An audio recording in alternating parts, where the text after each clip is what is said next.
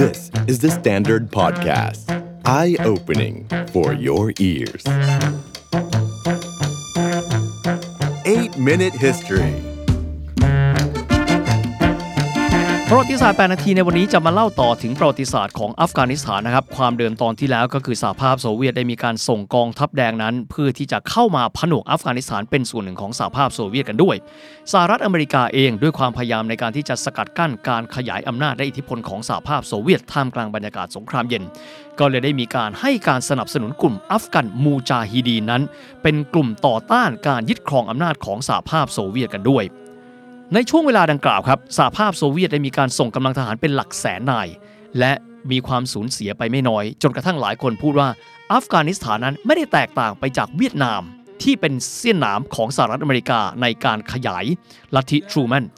สหภาพโซเวียตเองไม่สามารถที่จะเผด็จศึกอัฟกานิสถานได้เลยเพราะว่ามีกลุ่มต่างๆกลุ่มติดอาวุธโดยเฉพาะอย่างยิ่งเลยกลุ่มอัฟกันมูจาฮิดีนนั้นต่อต้านมาตลอด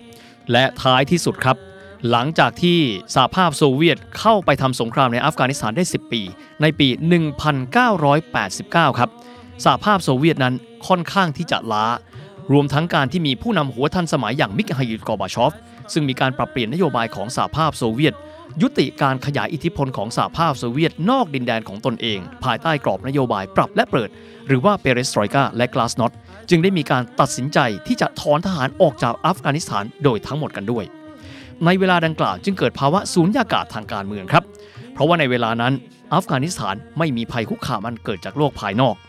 แต่ทั้งนี้ทั้งนั้นกองกำลังต่างๆในอัฟกานิสถานที่ก่อนหน้านี้ร่วมกันสามัคคีกันในการต่อต้านสหภาพโซเวียตหันกลับมาหยิบอาวุธและกลับมารบกันเองกลุ่มที่แข็งแกร่งมากๆครับที่เราได้ยินชื่อก็คือกลุ่มแรกเลยอัฟกันมูจาฮิดีนและกลุ่มต่อมาก็คือกลุ่มที่เรียกตัวเองว่ากลุ่มนักศึกษาหรือที่เรียกกันว่ากลุ่มตาลิบันที่เรารู้จักกันในวันนี้นั่นเองการสู้รบดำเนินต่อเนื่องตั้งแต่ปี 1989 ก็คือปีแห่งการถอนทหารของสหภาพโซเวียตจนในที่สุดครับในช่วงทศวรรษที่ 90 ในปี 1996 กลุ่มตาลิบันเอง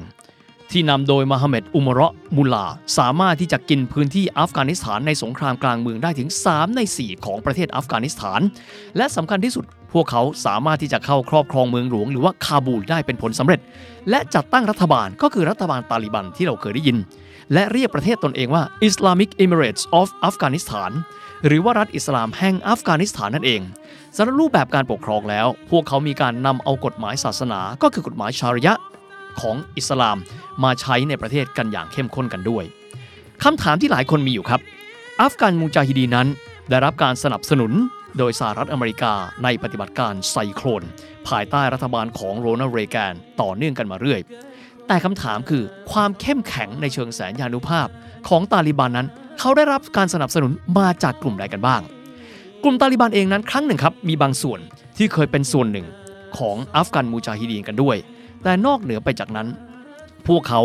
ยังได้รับการสนับสนุนจากคนที่เป็นเพื่อนบ้านนั่นก็คือปากีสถานภายใต้การปกครองของประธานาธิบดีเปอร์เวซมูชารัฟและนอกเหนือไปจากนี้เขายังได้รับการสนับสนุนไม่ว่าจะเป็นทางการเงินก็ดีหรือว่าทางอาวุธก็ดีจากกลุ่มที่ถือได้ว่าเป็นกลุ่มปฏิบัติการข้ามชาตินั่นก็คือกลุ่มที่เรียกกันว่าอัลกออิดะห์โดยมีชาวซาอุดิอาระเบียที่มีชื่อว่าโอซามาบินลาเดนเป็นแกนนำก่อนที่จะไปถึงความขัดแย้งที่อัฟกานิสถานกันต่อครับขออธิบายกันเล็กน้อยถึงกลุ่มอัลกออิดะห์กันบ้างสำหรับกลุ่มอัลกออิดะห์เองถือว่าเป็นกลุ่มข้ามชาติครับมีการปฏิบัติการในการที่จะต่อต้านการขยายอิทธิพลของสหรัฐอเมริกาในพื้นที่ตะวันออกกลางแล้วก็เอเชียกลางกันด้วย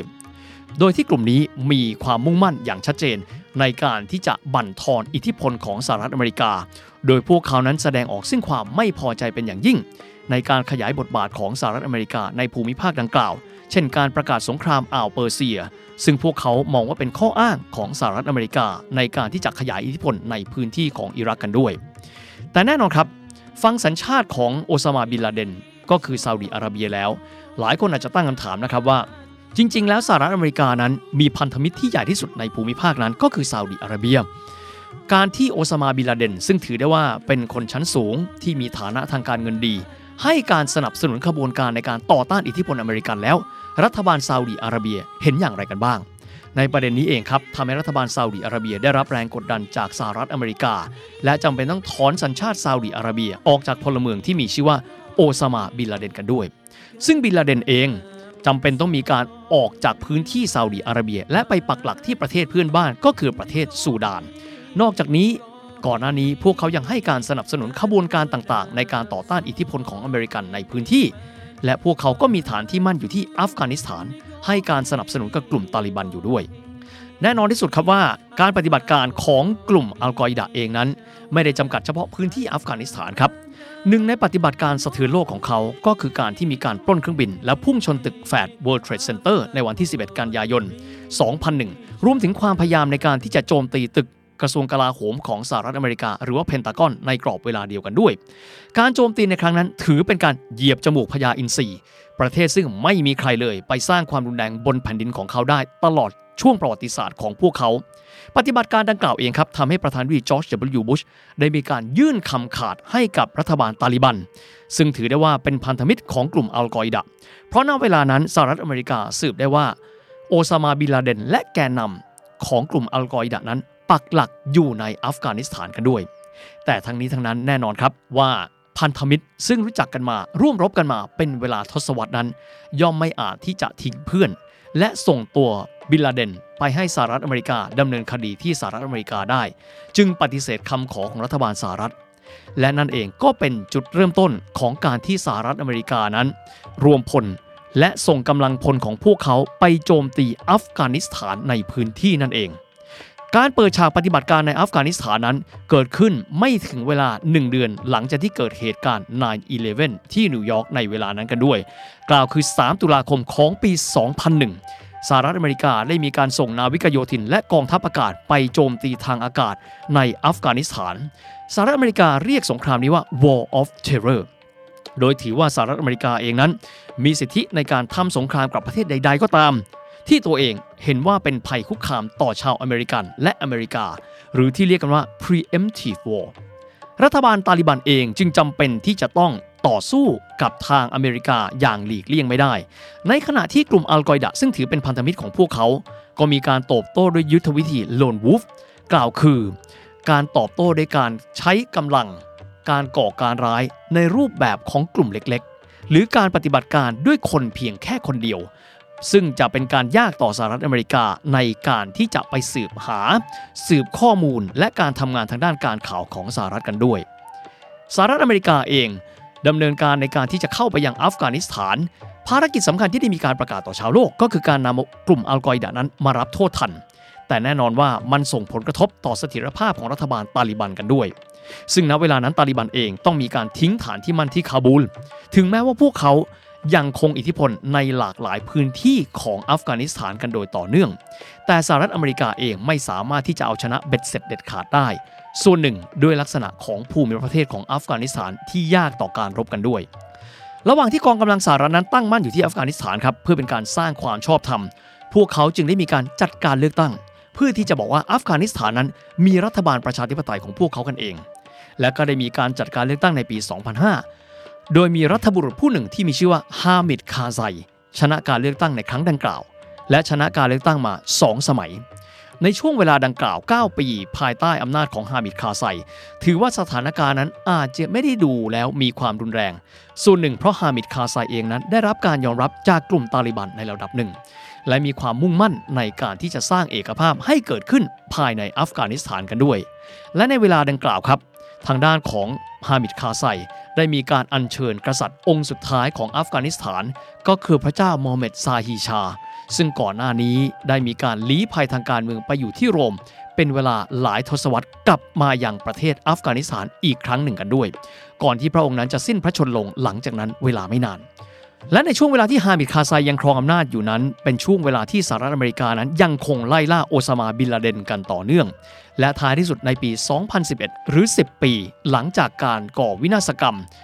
9/11 พวกเขาสามารถสืบได้ว่าโอซามาบินลาเดนนั้นกบดานที่เมืองอับบัตบัดในประเทศปากีสถานซึ่งเป็นประเทศเพื่อนบ้านและได้มีการส่งกองกำลังนาวิกโยธินไปปฏิบัติการสังหารจนกระทั่งประสบผลสำเร็จปฏิบัติการนี้เรียกว่าปฏิบัติการ Operation Neptune Spear หรือปฏิบัติการหอกสามงาบของเทพเนปจูนนั่นเองสำหรับกลุ่มอัลกอยดะเองถึงแม้ว่าจะสิ้นผู้นำโอซามาบินลาเดนไปแล้วแต่พวกเขาก็ยังมีกลุ่มก้อนของพวกเขาอยู่และก็ยังมีการปฏิบัติการในพื้นที่ต่างๆภายใต้การนำของผู้นำคนใหม่ก็คืออัลซาไฮรีซึ่งเป็นชาวอียิปต์เพียงแต่ความสัมพันธ์ระหว่างพวกเขากับตาลิบันนั้นอาจจะไม่ได้แนบแน่นเหมือนกับอดีตอีกต่อไปกันด้วยแต่ถึงแม้ว่าปฏิบัติการสังหารโอซามาบินลาเดนจะเสร็จสิ้นในปี